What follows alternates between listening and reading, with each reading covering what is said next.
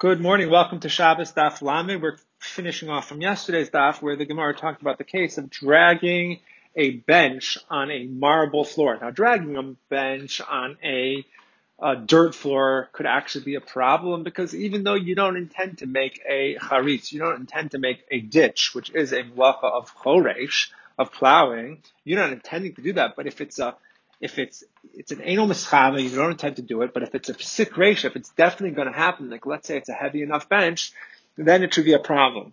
But theoretically speaking, on a marble floor, it really shouldn't be a problem because it's not going to create a ditch. But still, even though that was the case, when one rabbi did it, another rabbi saw and said, I better not be silent or else a chorba, else a destruction will come out because I'm not objecting to your practice. And really, this could be a problem because people are going to think that if you could do it on a marble floor, you could also do it on a on a dirt floor, and uh, because of that, I, I, must object. Now, in halacha, we say that nowadays, since so many floors are made out of marble or wood or whatever it is, it's actually not going to be a problem. But there was a problem uh, in the Gemara's times, and this is the concept of davar she'enu something that you don't intend to do. If it's a small chair that won't automatically create a ditch, then maybe it'll be okay. Um, but if it's something which will definitely happen, then it's called a psik resha, and then it's going to be a problem. Okay, now we start the next Mishnah, which says that if you, um, it, talks about the, something called melacha she'enet tzricha legufa, which is a melacha that you do it not for the right purpose. And we're talking about extinguishing a flame. Now, the real purpose for extinguishing a flame is to create a pechem in order to make charcoal, in order to make coal. That's the actual malacha. If you extinguish it in order to preserve the oil or preserve the wick, or even if you do it, uh, if you do it because you want to not uh, make sure that people don't see you in the house because you, you're worried that uh, there are robbers coming or non-Jews are going to kill you, or you're doing it to extinguish the light, uh, all of these are malacha she'in gufa. So the Mishnah, at the end of the day, at least the way the Gemara defines it, has three categories. There are things that you actually do because of sakanas nefashos to save people's lives. Like let's say, for instance, you have you do it because someone is a chol sakana, someone who's sick who needs their sleep, or you do it because they have some sort of mental uh, anguish and they need to have darkness, or you do it because someone's going to come and kill you, so that's why you're extinguishing the light. Not only is it putter, the Gemara says it's actually mutter to do it, and I would say you're actually obligated to do it in order to save someone's life. That's the first category.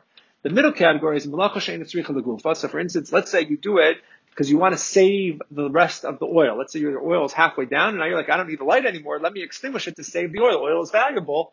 That's called malacha shein legufa. According to Rabbi Yehuda, because you're not doing it to make a coal, you're doing it in order to preserve the oil. According to Rabbi Yehuda, you're going to be chayav, and according to Rabbi Shimon, you're going to be potter. And if you're doing it in order to literally make a coal, uh, then even according to Rabbi Shimon, and it's defined by Rabbi Yossi in our Mishnah, uh, the halacha is you would actually be liable. So that is the um, breakdown of the Mishnah as is explained by the Gemara. But then the Gemara actually turns to Agadata, and it actually starts with a question based on our Gemara, and the question which was asked from Rav Tanchum is, are you allowed to extinguish a light if somebody is very ill? Um, it sounds like it's a chola sheyesh sakana, someone who is in danger. But before he answers the question, he goes into all of these agadic statements where he says, you know, is it good law mason luka that the dead don't that the dead can't praise Hashem anymore? So it sounds like it's uh, bad uh, to die. But then there are other ideas where we actually praise people who are dead, and then we say it depends. You know, when it comes to doing Torah and mitzvos, obviously it's bad to be dead because you can't do the Torah and mitzvos anymore. But in a certain way, the merit, it's meritorious uh, if you are actually dead in terms of your merit helping other people. And many examples are given where we invoke um, the the dead, Avram Yitzchak and Yaakov, in order to save us, and that's actually what saves us, and not people who are actually alive.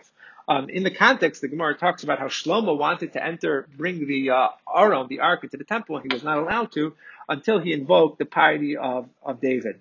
Um, the Gemara goes on and has a very interesting story about David, who wanted Hashem to tell him the day he was going to die. Hashem would not tell him the day he was going to die, but he did tell him that it would be on Shabbos. So David always davened and learned every single second on Shabbos so that the Malach HaMavis couldn't get him. And the day the Malach HaMavis came, what happened was the Malach HaMavis couldn't get him. So what David did was, the Malach HaMavis did was he shook the trees outside. David went up to see, and then he, but he still continued learning, but then he slipped on something, his, his, his stairway fell from before him, and at that moment, that's when the Malach HaMavis was actually able to get him. At the end of this whole discussion, we go back to our question from Rav Tanchum, are you allowed to save someone and, the, and turn off, extinguish the flame in order to save someone? The answer is the flame was made by people. Hashem is a, Hashem made it also a candle, which is the soul of a person. You can certainly extinguish the flame made by a person in order to save the flame, the ner, which is made by Hashem.